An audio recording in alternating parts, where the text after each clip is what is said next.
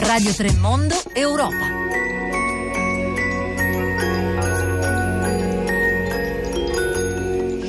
Buongiorno da Anna Maria Giordano e benvenuti all'ascolto di Radio 3 Europa. L'ottimismo della volontà di eh, Juncker eh, oppure l'ottimismo della ragione anche, e lo vedremo nei prossimi mesi, dall'aula del Parlamento di Strasburgo al tavolo del vertice dell'Eurogruppo che è in corso in queste ore a Tallinn. È breve, molto breve forse il viaggio delle parole del Presidente della Commissione europea e proprio a quel vertice risulta risuonerà certamente il tono ambizioso del suo discorso sullo Stato dell'Unione e, e, la sfida che lancia ai singoli governi. Finché splende il sole, ha detto Juncker, dobbiamo completare tutti i piani della Casa eh, europea. Già ieri abbiamo parlato del discorso tenuto come di consueto nel mese di settembre eh, ai parlamentari dal Presidente della Commissione, oggi cerchiamo eh, di vedere quali sono le reali prospettive che si aprono tra una riga e un'altra. Prima però quello che andiamo a guardare è che succede nelle reti sociali con Costanza Spocci. Buongiorno. Buongiorno Anna Maria. Eh, già ieri avevamo indicato alcuni hashtag da seguire, tra cui EU, Juncker e Soteu.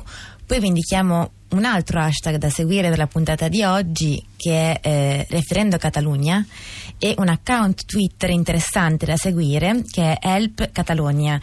È dichiaratamente di parte cioè, quindi è pro indipendenza, ma è interessante perché in questo modo si può seguire passo passo eh, tutta la programmazione di eventi e manifestazioni in preparazione al referendum che ci sarà eh, il primo di ottobre. Vi ricordiamo anche che potete scriverci eh, sui nostri profili Facebook e Twitter, come sempre Radio Tremondo e Radio 3 Tweet, o mandarci un sms o messaggi WhatsApp al 335 56 342 96. We continue to make progress with each passing day. Just last night, you worked to find an agreement on trade defense instrument and on doubling our European investment capacity, and you succeeded. Thank you for that. I also want to thank the 27 leaders of our member states. Days after my speech last year, they welcomed my agenda at their summit in Bratislava. In doing so, they chose unity. They chose to rally around our common ground. Together, we showed that Europe can deliver for its citizens when and where it matters. Dunque ogni giorno che è trascorso abbiamo fatto progressi, diceva il Presidente della Commissione, eh, abbiamo trovato accordi sulla difesa, sugli investimenti non molto tempo fa, ringrazio i 27 leader che hanno accolto il discorso dell'altro anno, eh, lo hanno accolto nell'agenda di Bratislava e hanno opta- optato così per l'unità e vedremo quanto la parola unità o unione nell'unione, portare unione nell'unione sia al centro eh, di questo discorso, intorno ad obiettivi comuni comuni, l'Europa c'è per i suoi cittadini dove e quando è fondamentale esserci. Io saluto e ringrazio per essere con noi stamattina al telefono Nicoletta Pirozzi, ricercatrice dello IAI, Istituto Affari Internazionali, responsabile eh, di ricerche che hanno a che fare proprio con quanto accade eh, in Europa ogni giorno. Buongiorno. Allora, eh, Buongiorno. ieri abbiamo già accennato al eh, eh, tono eh, sicuramente innovativo, addirittura è stato speso l'aggettivo rivoluzionario e in ogni caso, insomma, questo presidente che parla di una finestra di opportunità per far spiccare il balzo in avanti eh, di cui ha bisogno l'Unione Europea, mh, mm, probabilmente, eh, anzi e lo speriamo, farà ancora discutere e farà ancora tradurre in dibattiti e in azioni la, la, la, quanto ascoltato nell'aula. Allora, cosa ci si può aspettare e cos'altro possiamo dire eh, di quanto ha detto il Presidente? Ieri abbiamo accennato sulle, qualcosa sulle innovazioni di tipo istituzionale, cioè la possibilità di stravolgere la governance. Allora, sicuramente il discorso di Juncker può considerarsi innovativo, soprattutto rispetto agli ultimi interventi del Presidente della Commissione europea, ma in generale al dibattito politico del, nell'Unione. Un'Unione che, ricordiamolo, ha passato anni molto difficili, addirittura di crisi esistenziale, come l'aveva definita Juncker. Eh, quindi non direi rivoluzionario perché alcune delle ricette proposte da Juncker erano già state avanzate in passato e tra l'altro anche presentate dalla Commissione europea in un libro bianco che è stato eh, pubblicato pochi mesi fa, ma senz'altro un cambio di passo rispetto al passato. Eh, tutta una serie di ehm, riforme istituzionali sono state proposte da Juncker quella che è la cifra interessante di questo discorso, secondo me, è eh, la ripresa di un ruolo molto politico della Commissione europea per portare avanti eh, l'integrazione nell'Unione.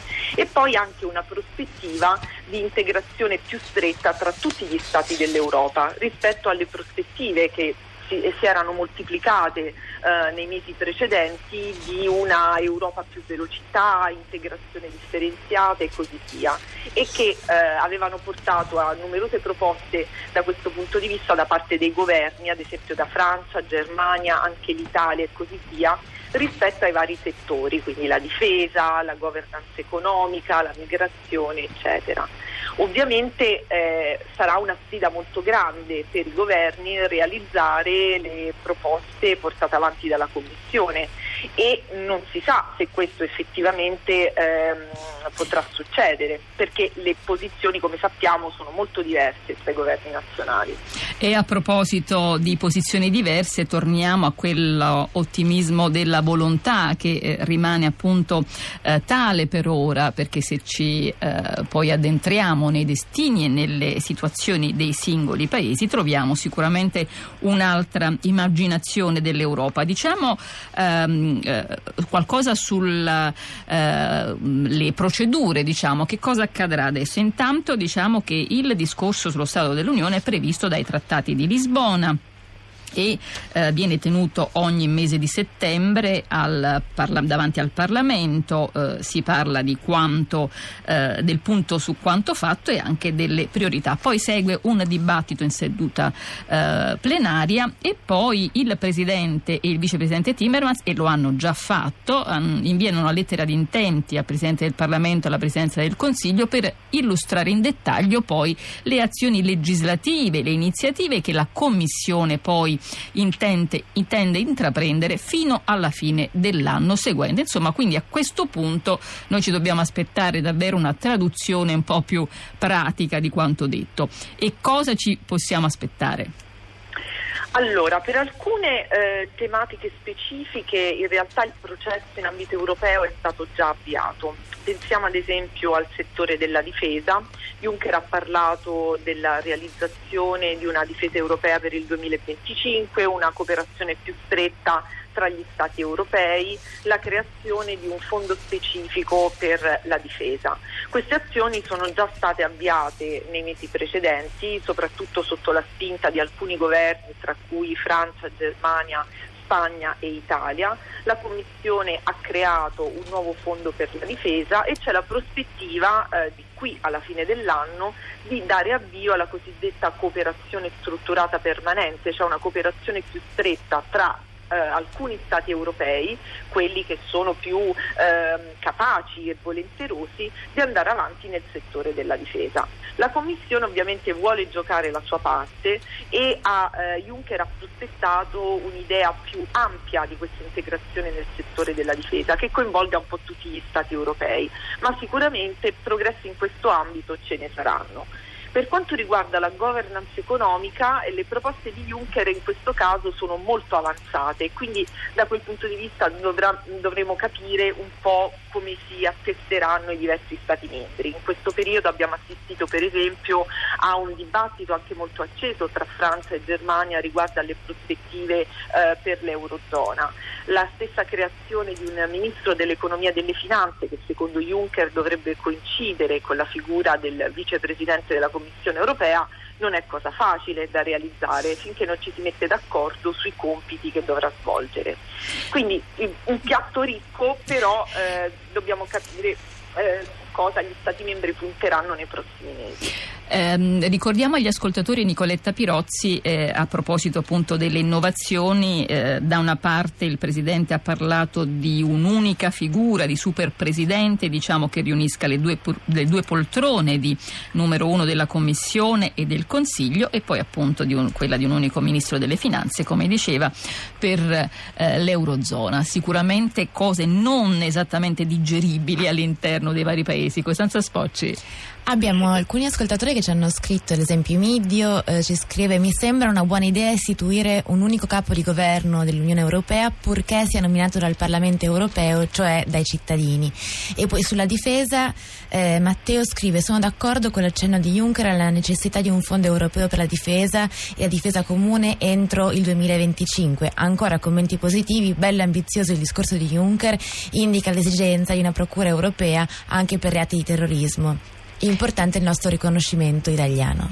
Ecco, Nicoletta Pirozzi, dagli ascoltatori vengono i richiami anche ad altre cose, ecco, eh, eh, l'ultimo mm, eh, richiamo alla creazione di una procura europea, di cui magari parleremo meglio, se ne sta parlando tanto eh, nell'Unione. Prima di salutarci, Nicoletta Pirozzi, le questioni politiche, chi ascolta, eh, ha ascoltato il Presidente, allora l'hanno ascoltato da una parte, per esempio, i paesi del gruppo di di Visegrad eh, e lo hanno ascoltato anche quei paesi che stanno, si stanno gioca- giocando la loro trasformazione anche in quanto stati. Costanza Spocci all'inizio ha citato degli hashtag delle eh, dei messaggi in rete che riguardano la Catalogna perché è lì che andremo tra qualche minuto per capire cosa sta accadendo alla vigilia del referendum e a questo proposito il Presidente in realtà non ha voluto stuzzicare nessuno, non ha voluto eh, come dire, prestare il fianco a nessuna